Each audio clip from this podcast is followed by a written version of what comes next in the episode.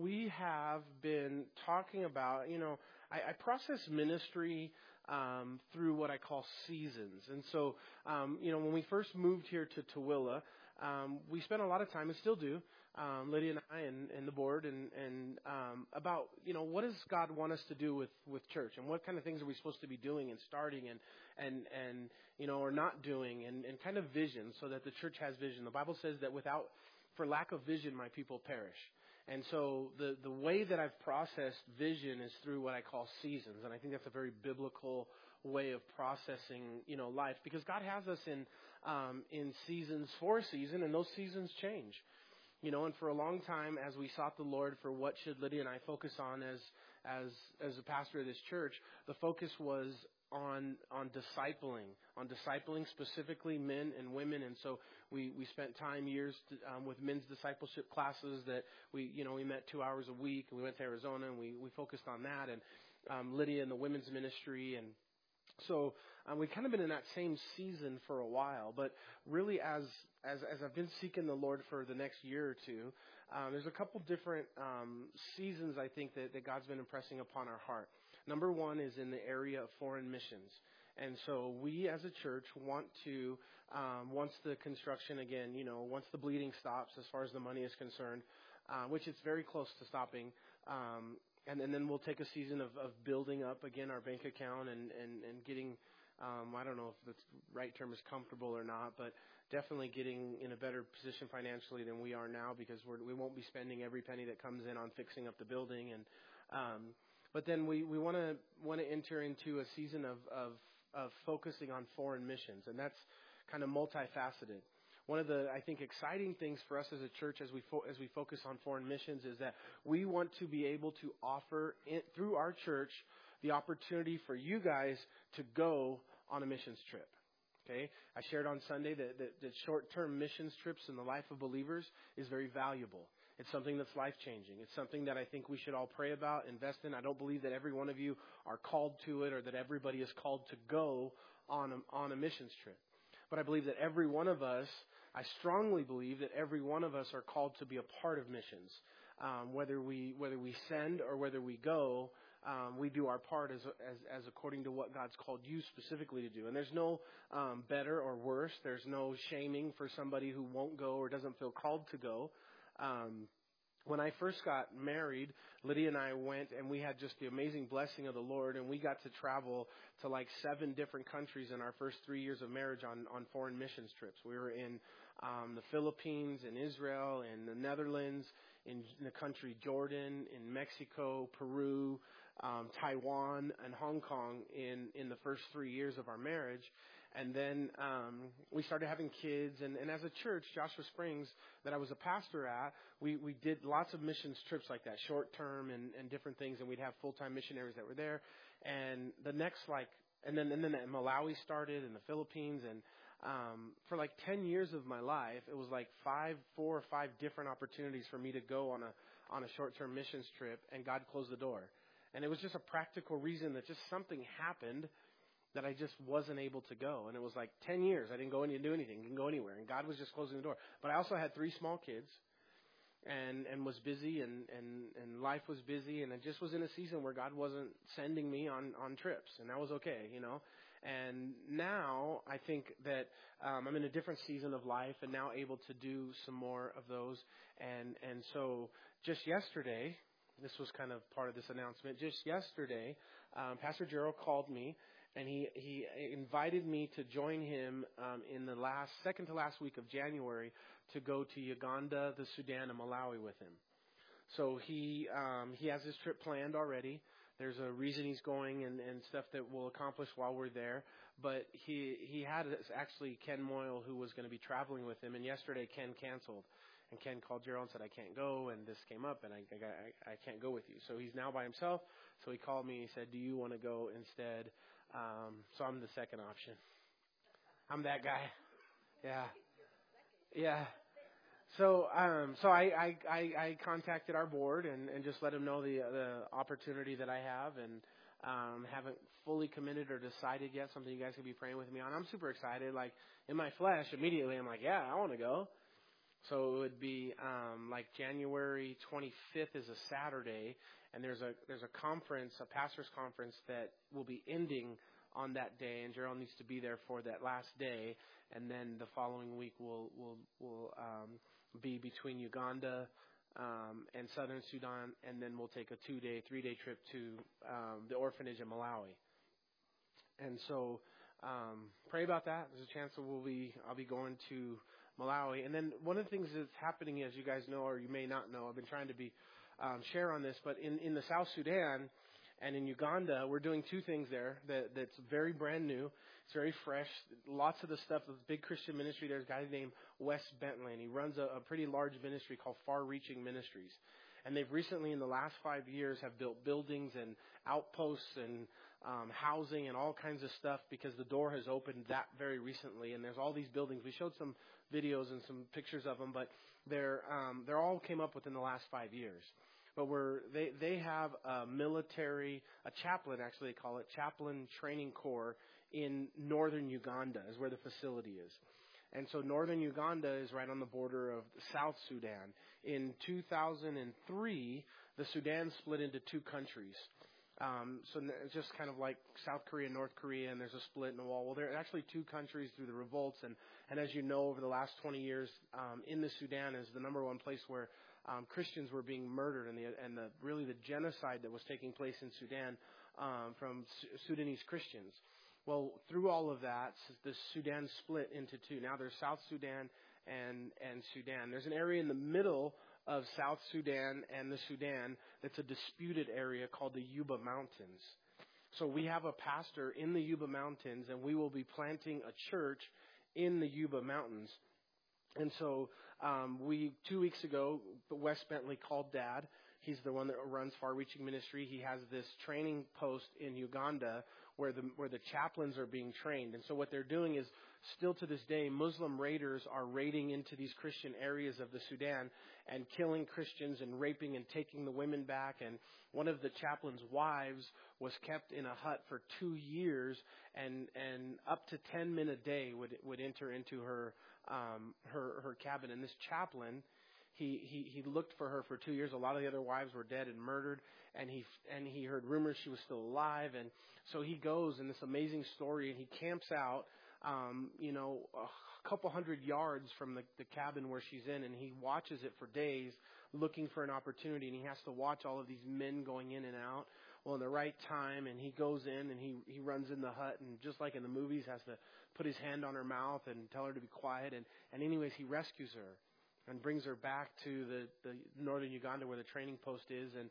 the president of the South Sudan came to honor this guy um in a ceremony that, that that's why they went last time was for this ceremony was being honored well Wes called dad and he said we have a pastor and and we have the ability to build a building in the Yuba Mountains um, we have the pastor who's been trained and ready to go, but we need um, $30,000.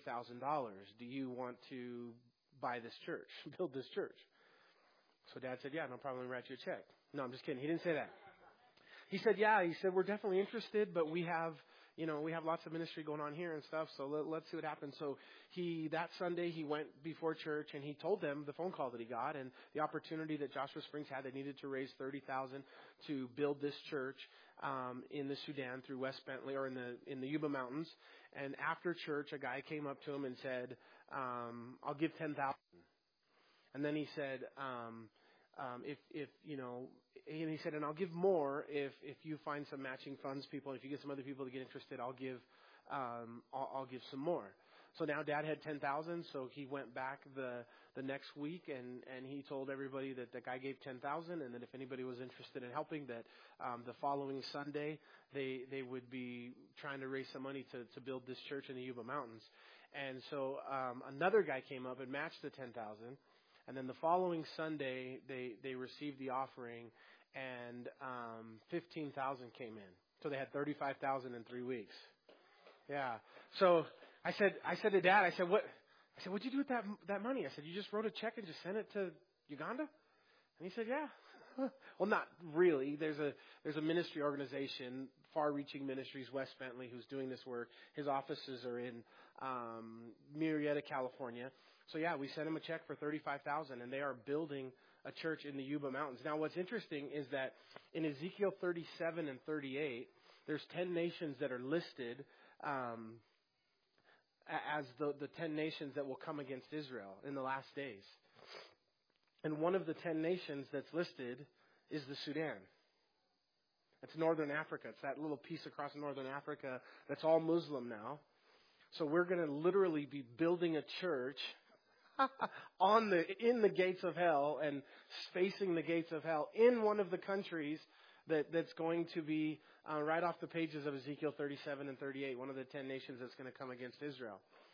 So um, they've identified again some leaders there. Our vision for these ministries, um, all of them, is to keep it in, um, indigenous, which means we don't like a lot of Americans running and doing these ministries. It never works as well.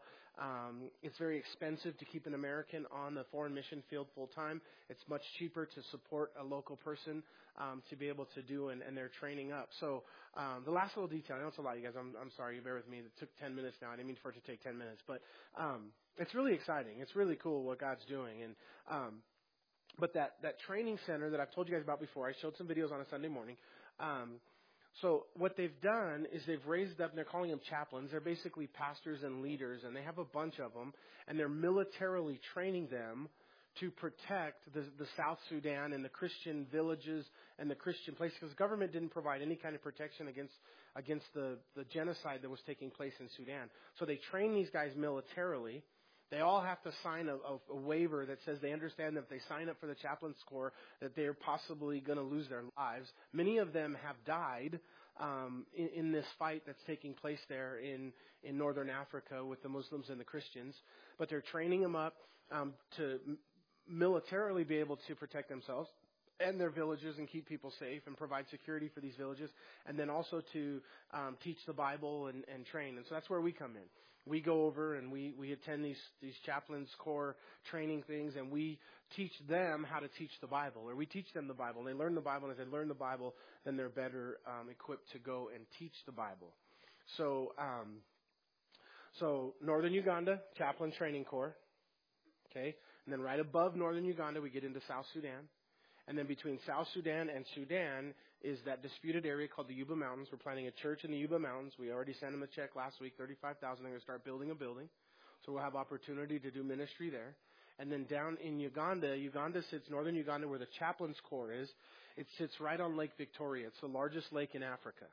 And Lake Victoria is ginormous. It's like one of the Great Lakes, you know, and it has these fingers. Well, there's a piece of property that Wes Bentley owns um, off of Lake Victoria that you have to actually take a boat to from the Chaplain's Corps um, Training Center. It's a 10 minute boat ride to get to this this island. It's not quite an island because you can get to it, but again, like the Florida Keys, you got a picture something like that where it's like so. But you can drive, but you just it just take you like three hours to drive or 10 minutes in a boat. And so um, there, there we are building a CBI. So we're going to be putting a CBI in Uganda, and um, that's the second part of that. So what we'll do, Dad and I, or what he's going to be doing is um, he's going to the pastors' conference and, and helping with the leaders, making some connections there. Um, you know, the other good thing too is we we highly vet um, anywhere that we send money to. It's very dangerous and it's it's it's it's very corrupt to send money to Africa or to any kind of ministry, African ministry. Unfortunately, if I'm just being honest, you know, if they come and they say, oh, you know, here, here's a table and these are all the children that you can sponsor and send $30 a month. So many, so many, um, um, hoaxes and so many of those unfortunately are scams and that that money never sees those children and those guys don't even go to Africa and they you know it happens all the time and, and so you got to be very careful and, and in vetting. And and the nice thing is is that we're there. This is Calvary Chapels. This is people we know. These are pastors and missionaries that, you know, we know firsthand. We know where the money goes. We follow it. We see what happens. Um, and, and that it's, it's all a 100%. There's no administrative fees, which you, you rarely find in, even in good missionary endeavors. There's always some kind of just legitimate um, administrative fees. There's no administrative fees in anything that we do. Um, one of the opportunities we have as a church is to um, support one of the pastors um, that, that will that will be a part of these these works. And like at $500 a month, we can provide um, a, a pastor's living to be able to, to pastor full time. So that's another thing that we'll be um, interested in looking at in this next season of ministry.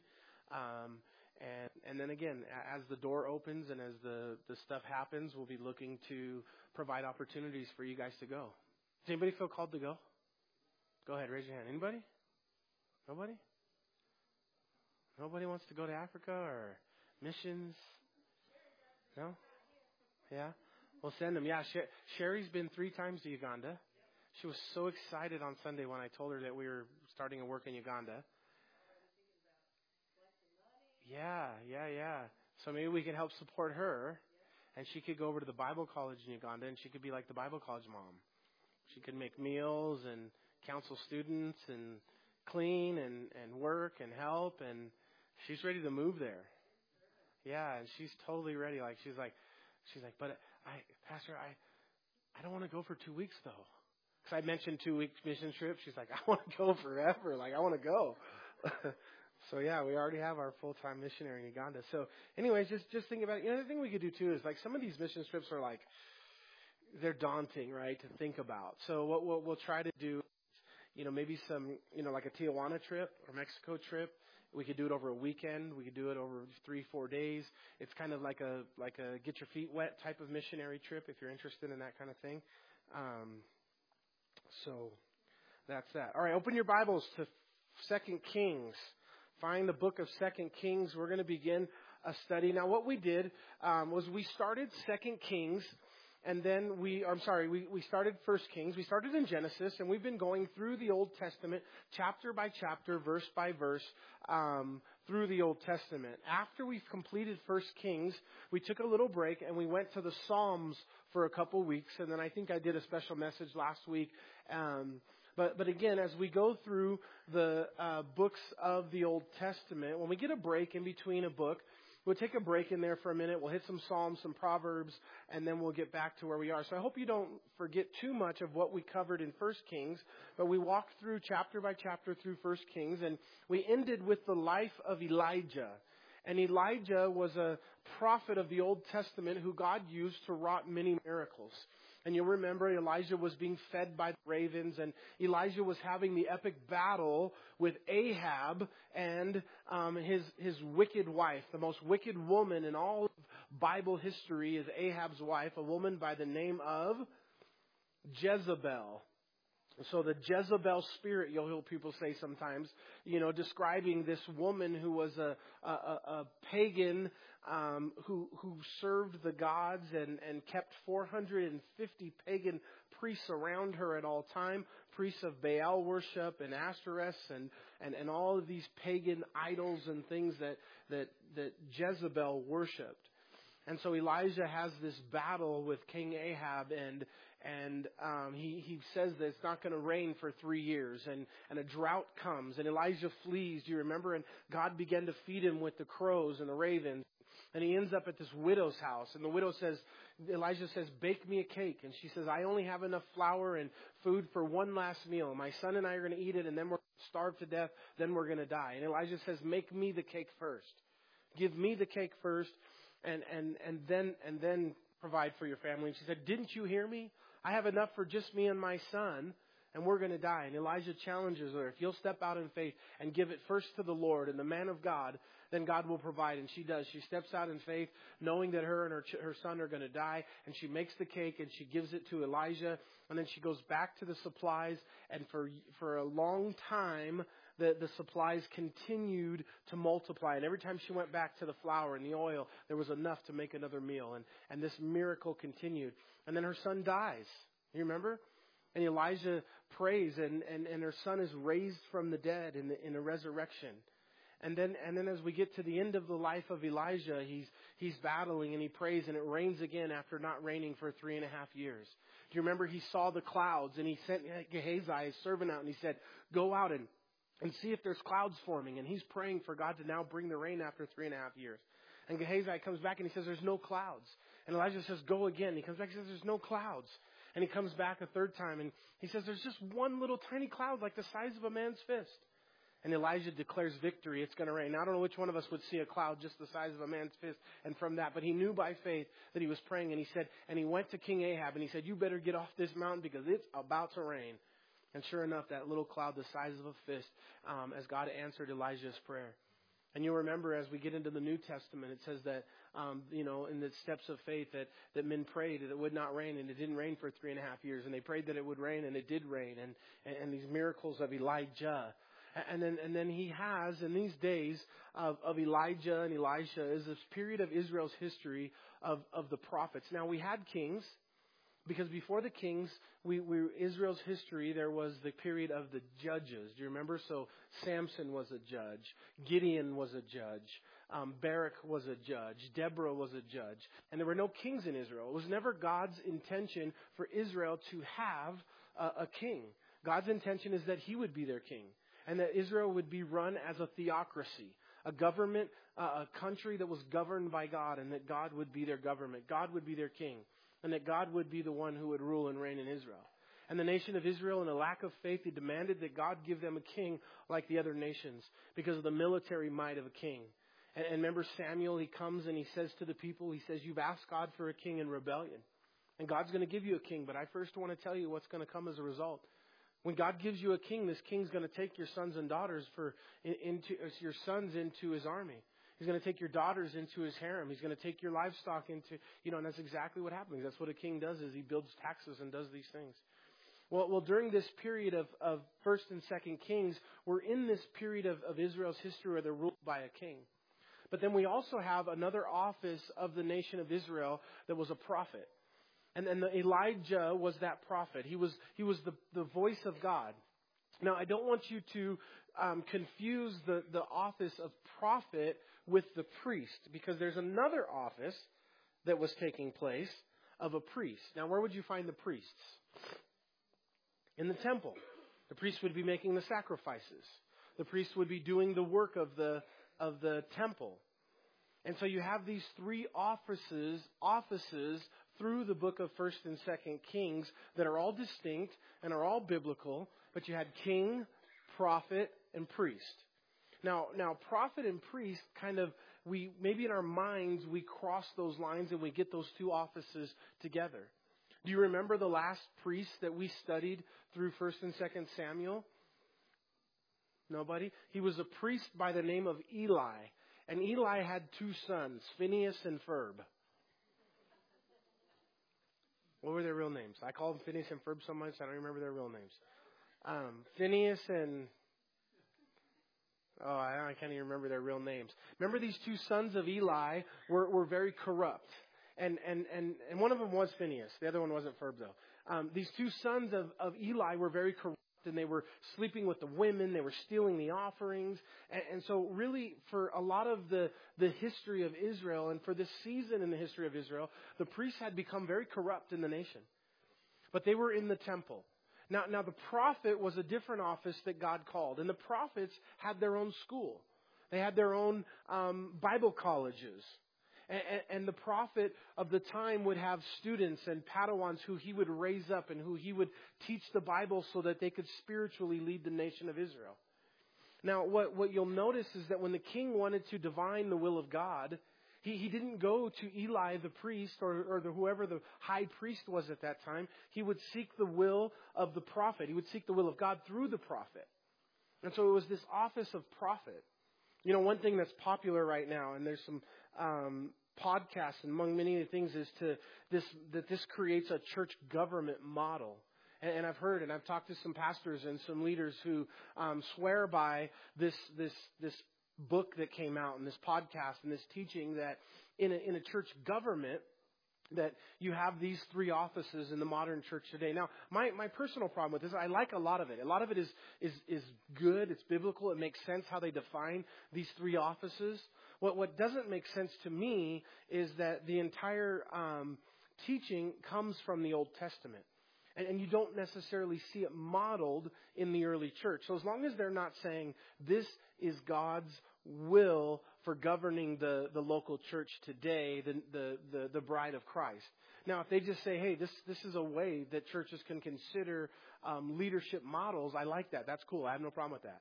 Just don't make it God's will for all the churches today for church government because I don't think you're going to make that argument out of the New Testament, and I don't think you'll see that. They actually, what you see in the New Testament is, is Paul, and you identify some leaders, James, the brother of Jesus, and in Acts 15, when they when they needed to make some decisions that were concerning all the churches, it was actually decided in a council. And that's somewhat of what we do here. We have what we call a board, which is that, that same Acts 15 council. But again, there's a lots of nuggets and lots of, um, I think, good teaching that you can come, that you can derive from the looking and studying at these three offices, the prophet, the priest, and the king. Now the king is like your your your your leader, your um, your boss, your administrator. He's the one who who who sets the hours and and signs the paychecks, and he's the one who handles the money and and and deals with with with the major you know um, decisions and those kind of things as as an administrative leader. So we, you know, if we had that model here, Brian would would kind of function as our king because he was he leads the board that way.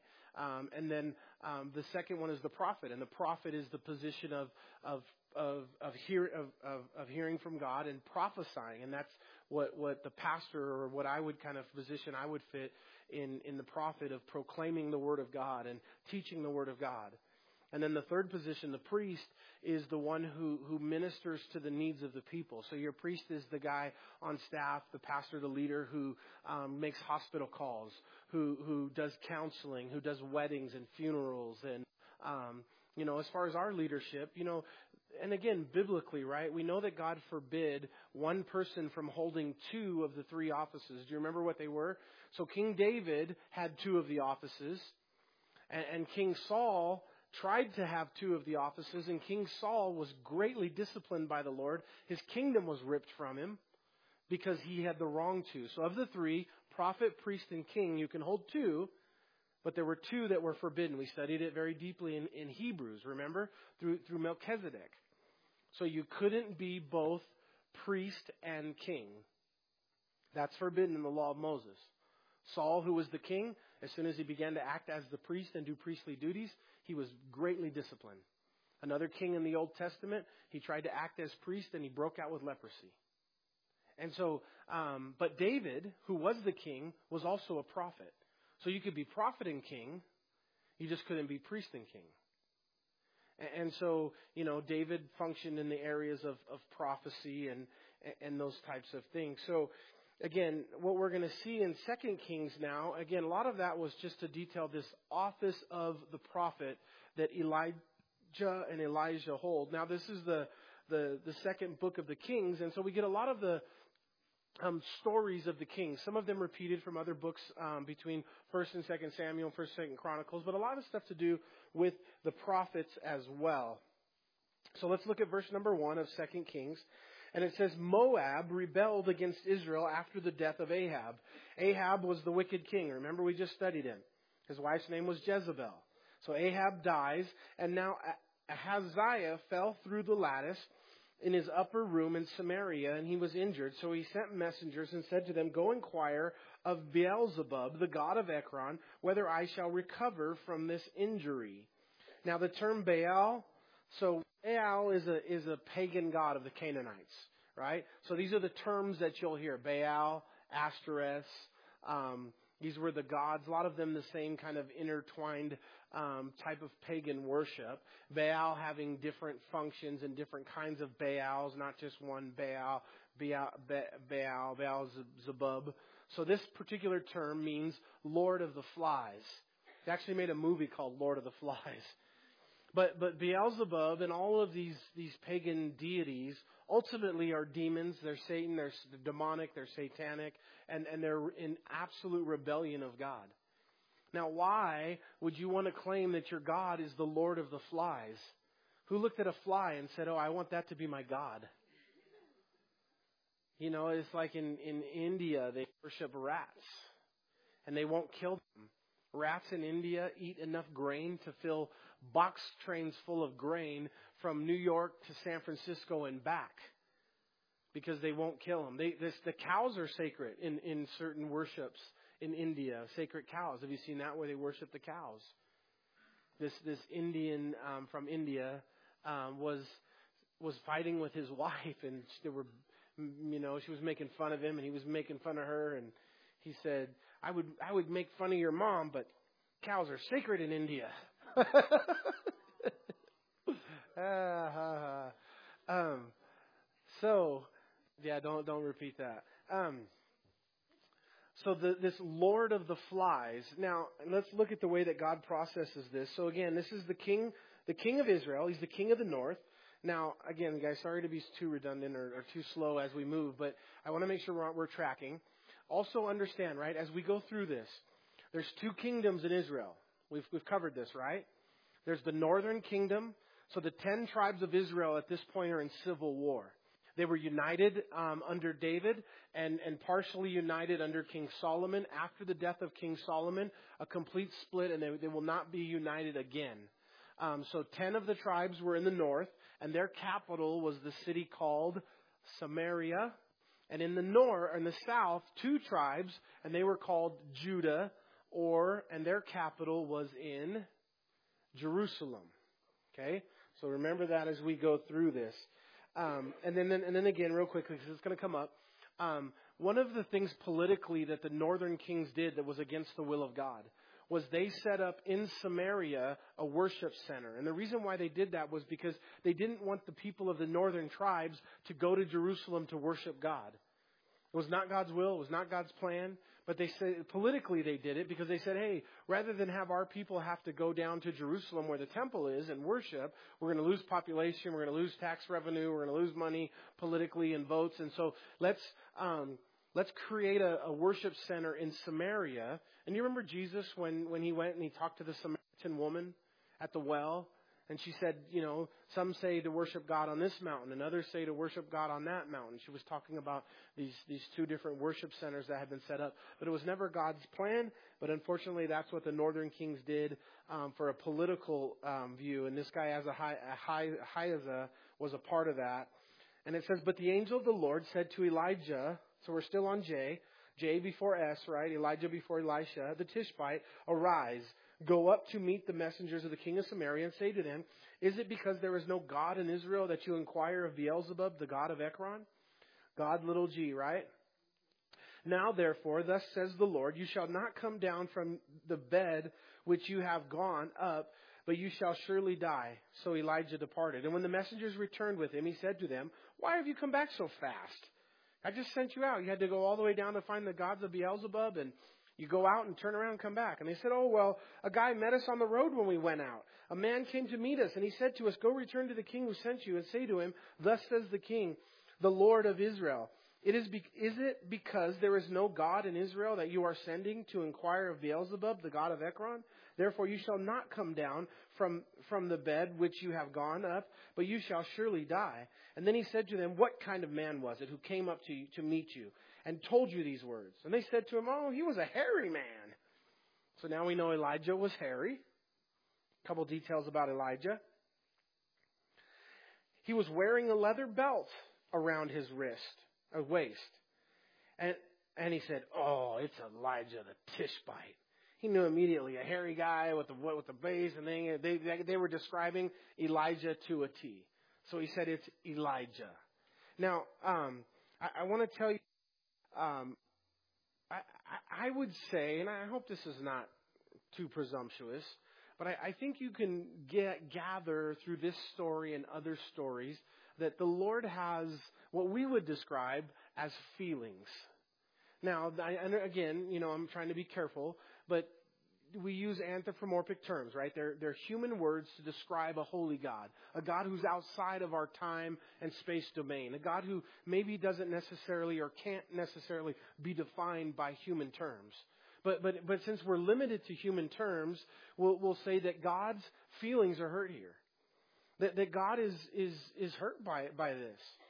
And, and we've studied it as we walk through the Old Testament. One of the things that, that's highlighted for you and I, and something that I've warned you guys about, because it's Bible, that God is, whether, you, whether his feelings are hurt, whether he's offended, but he takes it very seriously, and there's some very serious warnings about you, about me, going and seeking advice and wisdom and divining things outside of the power and, and the person of Jesus Christ. And so here, this, this king of Israel, this is not a pagan king. This is a Jew who's in Israel, who knows the Lord God, who's seen the, the work of the Lord God, and he gets hurt, and he falls through this lattice, and he's very injured, and so he sends messengers to go to the pagan temple and inquire of the, the, the priests of Beelzebub whether or not he's going to live or die. And God raises up Elijah, and he says, Elijah, go meet those men. And you ask them, and you tell them to send this message back to the king. Is it because there's no God in Israel? Is that why you're going to inquire of Beelzebub? I'm here for you. I am a God in Israel. There is a God in Israel. You don't need to go to the Canaanites. You need to come to me. And because you've done that, it offends me. It hurts my feelings. And I think we can relate. I can relate, right? Like, you know, like as a father, if you have a son or a daughter and, and they're going through something in life and they just need direction and, and, and, you know, and if your son or daughter came in the living room and said, mom and dad, I, I just really need some help. I need some direction. I need someone to talk me through this. I, I need to find out, you know, and so, you know, I, I'm going to go next door and talk to Charlie. You're going to do what? You better go bring your sleeping bag with you because you're going to move in with Charlie. Like, what do you mean? What's wrong with me? Why, why would you go, why, why don't you want to talk to me? Like, I, I you know, and so it, it is, it's offensive.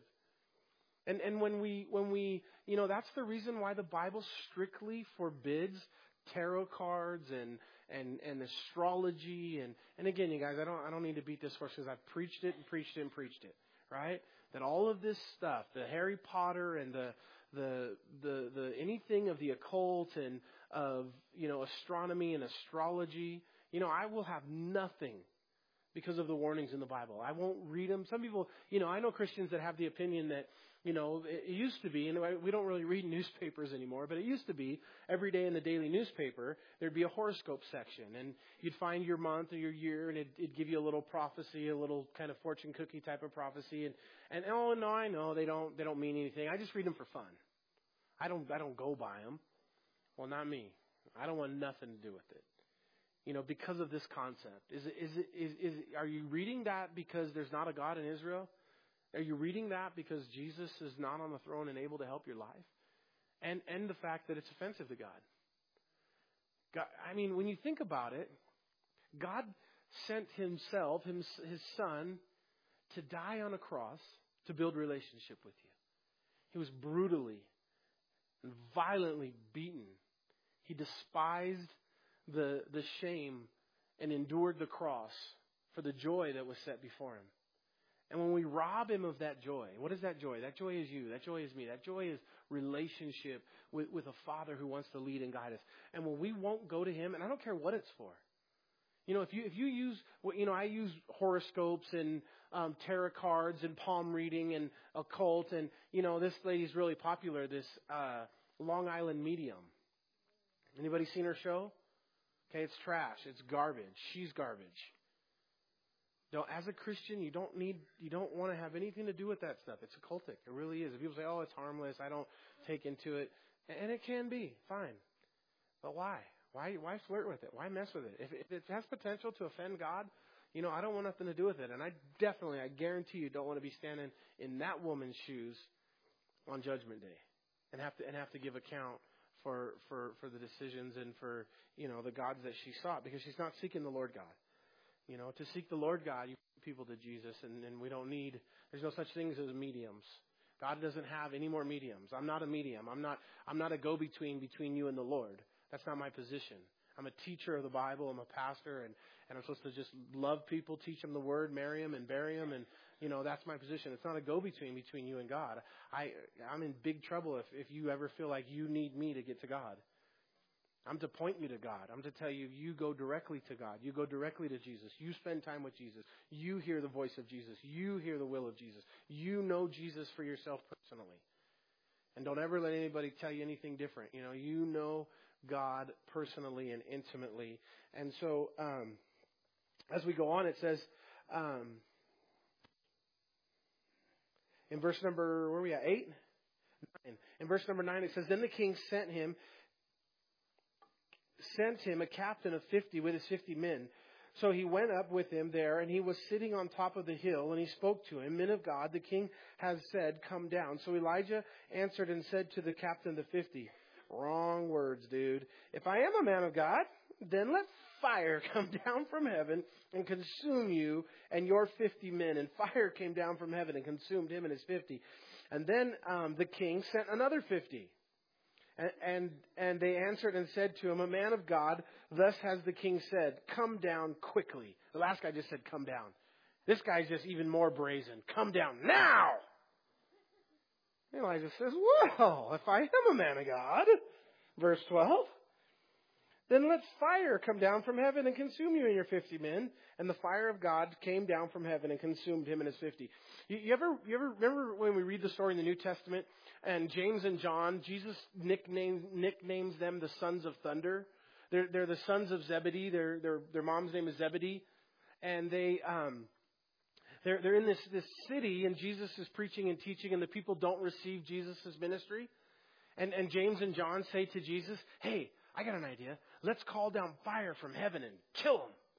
That's, this is John, by the way, who becomes the writer of the book of 1st, 2nd, 3rd John and Revelation, who's known as the love disciple. He was twisted before he met Jesus.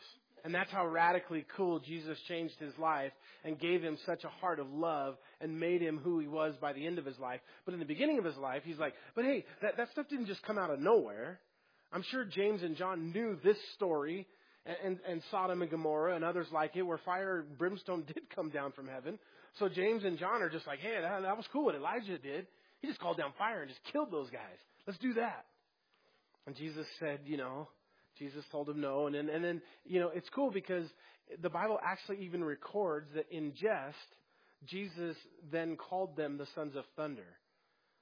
So you know, like you, you know, you're you're you're whatever. You know, your friend can't stay on his feet; he's tripping all the time and falling over his own feet or something. He's kind of clumsy, and so you know, you nickname him Trippy or whatever. You know, like you know, and so Jesus was joked with his buddies and, his disciples. I love that about Jesus; just makes him human and real.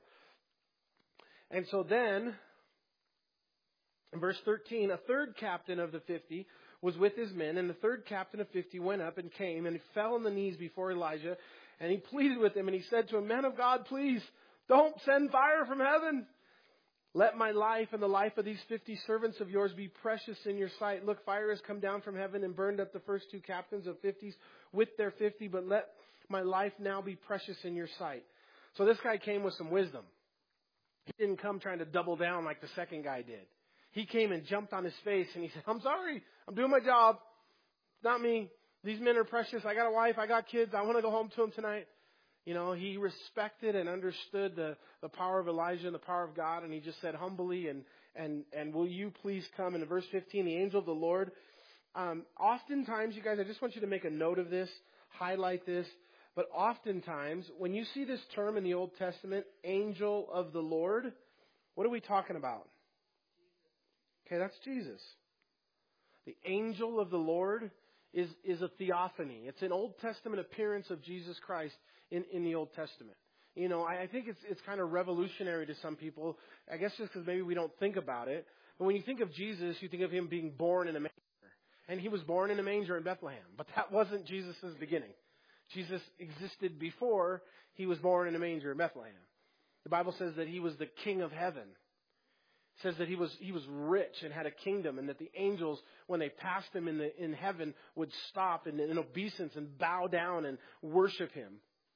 He was the king of heaven who was born in a manger. So it wasn't his beginning. So Jesus existed pre Bethlehem and we see him appearing multiple times in the in the Old Testament. Some of them very black and white. I think unarguably this is a theophany. This is Jesus. Others maybe a little gray. Melchizedek, for whatever reason, can for some folks be a gray one. That it's not a guarantee that that's a that's a theophany. Me personally, I land on Melchizedek being a theophany, an Old Testament appearance of Jesus Christ.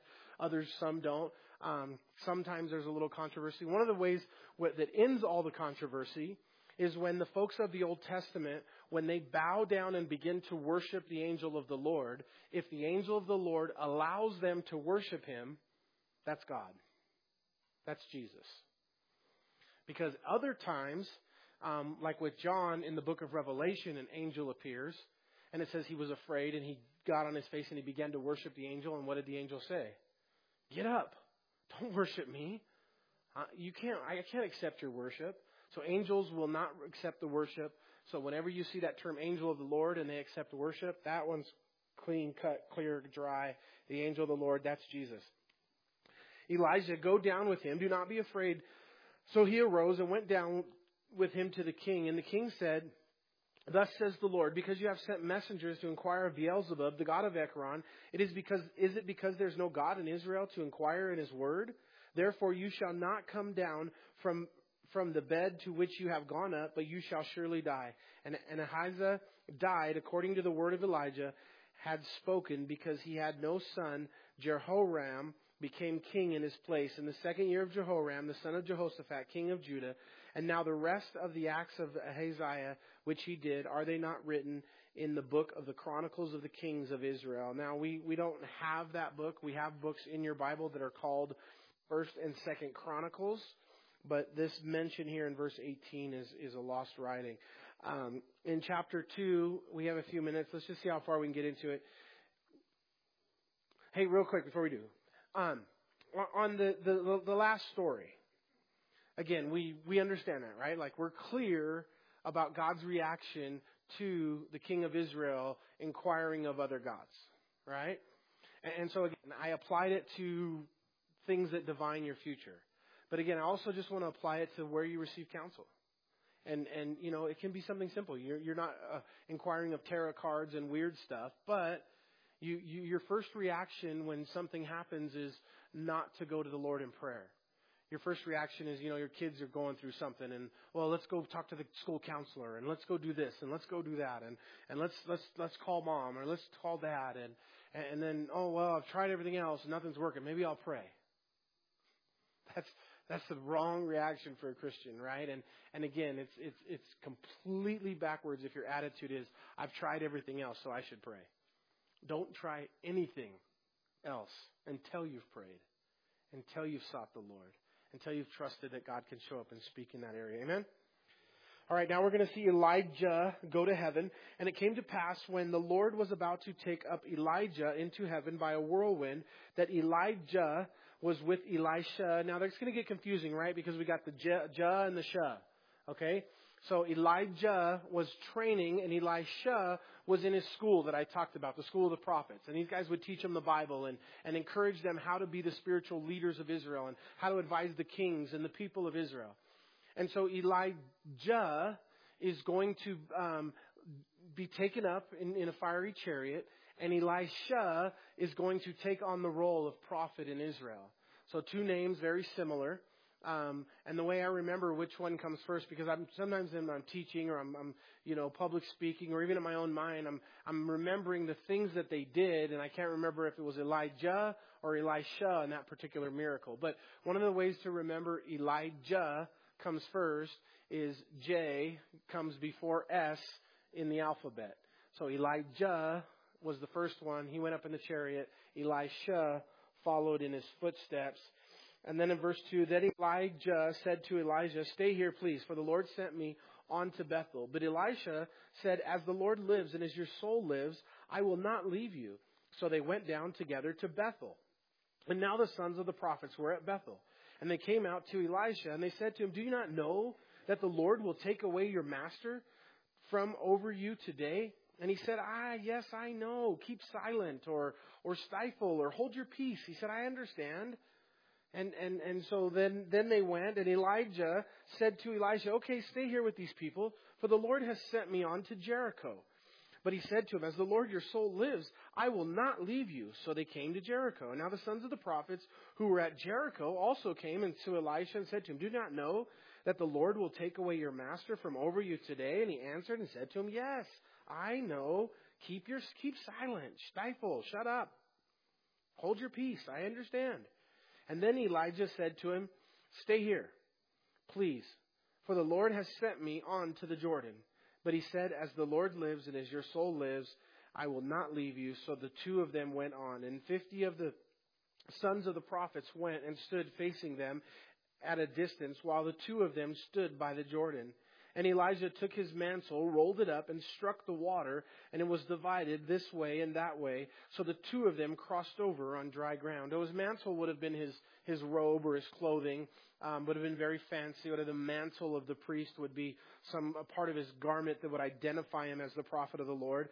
And in verse nine, and so it was when they had crossed over that Elijah said to Elisha, "Ask what I may do for you before I am taken away from you." And Elisha said please let a double portion of your spirit be upon me. Oh, that's it? You just want a double portion of what I got. That's all, huh? You know, I've lived a pretty, pretty miraculous life.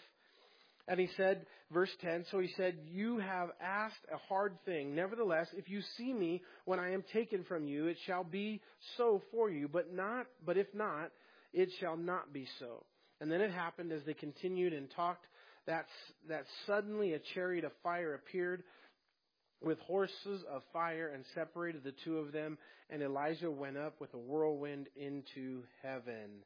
So, um, two men in Bible history, for your Bible trivia today, did um, um, went up to heaven with uh, without dying.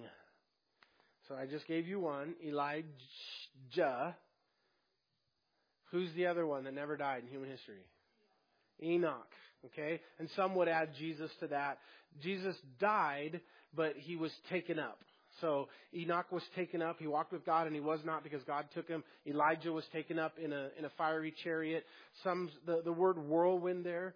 Um, was listening to Chuck teach this today, and he said that word whirlwind is is kind of an unfortunate translation of the Hebrew word. The Hebrew word um, more literally means a storm. So maybe not not picturing a tornado that took him up, but more like a storm. And it said a fiery chariot. So you, you picture a, a chariot of fire, and that's where that term comes from, chariots of fire. That he went up, and that Elisha got to watch him go up. And Elijah said, if you, um, he, he wanted a double portion. Now there is so much that preaches in that that you're going to have to wait till next week because it's 8.30 and if I get started, um, on this whole double portion thing, I'll be in big trouble. And you guys will be beyond blessed because it is so good.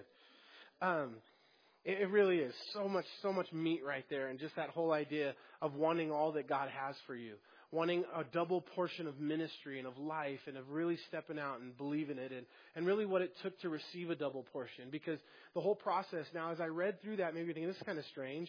Uh, Elijah, stay here. No, I'm going with you. And then he goes to Bethel. Elijah, stay here. No, I'm going with you. And then he goes to, to, to Jordan, uh, or Jericho. Uh, stay here. No, I'm going with you. And then they go to the Jordan. And then he crosses the Jordan with his mantle. And, and every part of this is a willingness of Elijah, the, the, the Padawan, to, to do the things in life that he needed to do in order to receive a double portion.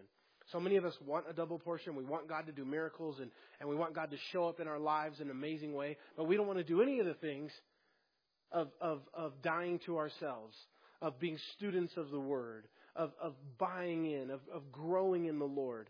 We want all the blessing, but we don't want to put any of the labor in, in, in the garden. And so we'll see that next week, super, super good. Or maybe the following week, depending on what, what we end up doing next week. Next week, we probably take a pull out and just celebrate each other and kind of hang out and eat pizza and and, talk and, and love each other next week. Amen? Let's pray.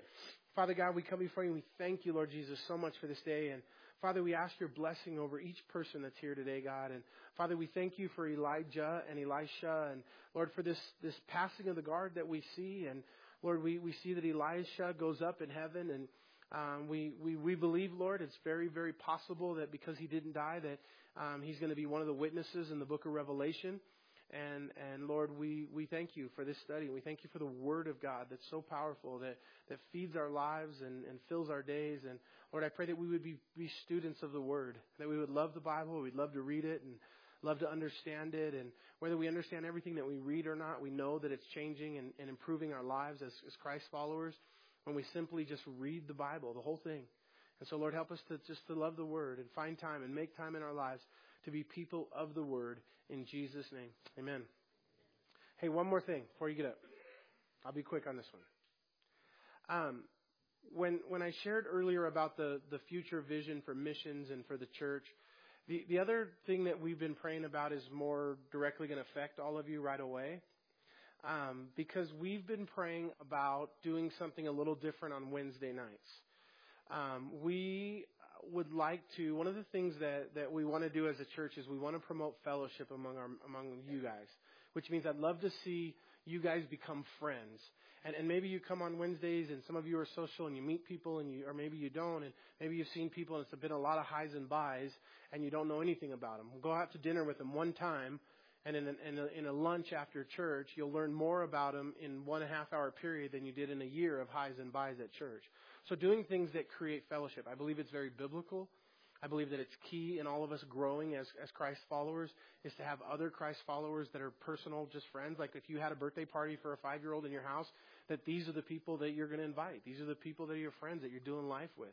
So as a church, as a local church, one of the visions that we have that I think is super fruitful, and you'll see lots of churches who in different ways try to accomplish this. One of the ways we try to accomplish this fellowship is through things that are called small groups or home groups. Um, we we've not really been um, a church big enough to to do a bunch of home groups and life groups and extra stuff. Right now, we we have a, a you know we're trying to to value your time. So right now, you know, women come on Tuesdays. You guys come on Wednesday. How many of you ladies have been coming on Tuesdays? You know, I know I see faces. So you guys were here last night. You're here tonight. And then Thursday nights, if we do couple study, because we're going to do a couple study, Lydia and I are in our home. Um, everybody's going to be invited. We're going to do it from, from January to June. And then we're hoping from January to June that we're going to identify a couple leaders that may want to take a, a home group into their home um, starting when we start in the fall. So in September, that we have maybe several home groups going on Thursday nights, every other Thursday nights, twice a, twice a month on Thursday nights in the home, um, and first focused on just couples. So again, if you're if you're not a couple, this is this this part is not for you, unfortunately. But there's other things for you if you're not a couple. But um, with that couple study, again, that's been very valuable of creating friends and, and, and doing life. We do it always around food. We keep it Christ centered. We study Jesus. We study marriage. And so, um, but in order to accomplish this, then also we need to get men's ministry kicked off for the, for the new year as well so that we're ready for, for the, the retreat in March with the, with the pastors leaders conference in March. So, too much right? Women on Tuesday, church on Wednesday, couples on Thursday, men's on Friday. That's too much church. It's too too busy, and that's probably part of the reason, the big reason why I haven't pulled the trigger on men's ministry right now. It's just it's too much stuff. So in order to solve this, we've been trying to think this through and pray about it for a long time. So this is the this is what we've come to. We're going to make Wednesday nights men's and women's Bible study. Then we're going to do every other Thursday night at our home for couple study. And we're going to start a season of that probably in January. So Wednesday nights will, for the most part, still be the same because everybody will be invited and there's a place for everybody. We'll come together like we always do. We'll need to start at 7 though in this new season. The worship team will fire up at 7. They'll play our normal three songs like we always do. And then when I release the youth group, I'll also release the women's ministry and the men's ministry. So then, uh, then, then the time that we spend in the teaching, the two groups will be apart. The kids will be next door. We'll still have ministry for everybody. The youth will be in that room. Men will be in here. Women will be in the conference room. And we're going to do men's and women on the same night Wednesday. And then Thursday night, we're going to add a couples Bible study, hoping that in September we can add, start adding some um, home fellowships that, that, and we're going to be looking to identify some leaders to do that. Amen? Amen. All right. Thanks, guys. Love you guys. Have a good night.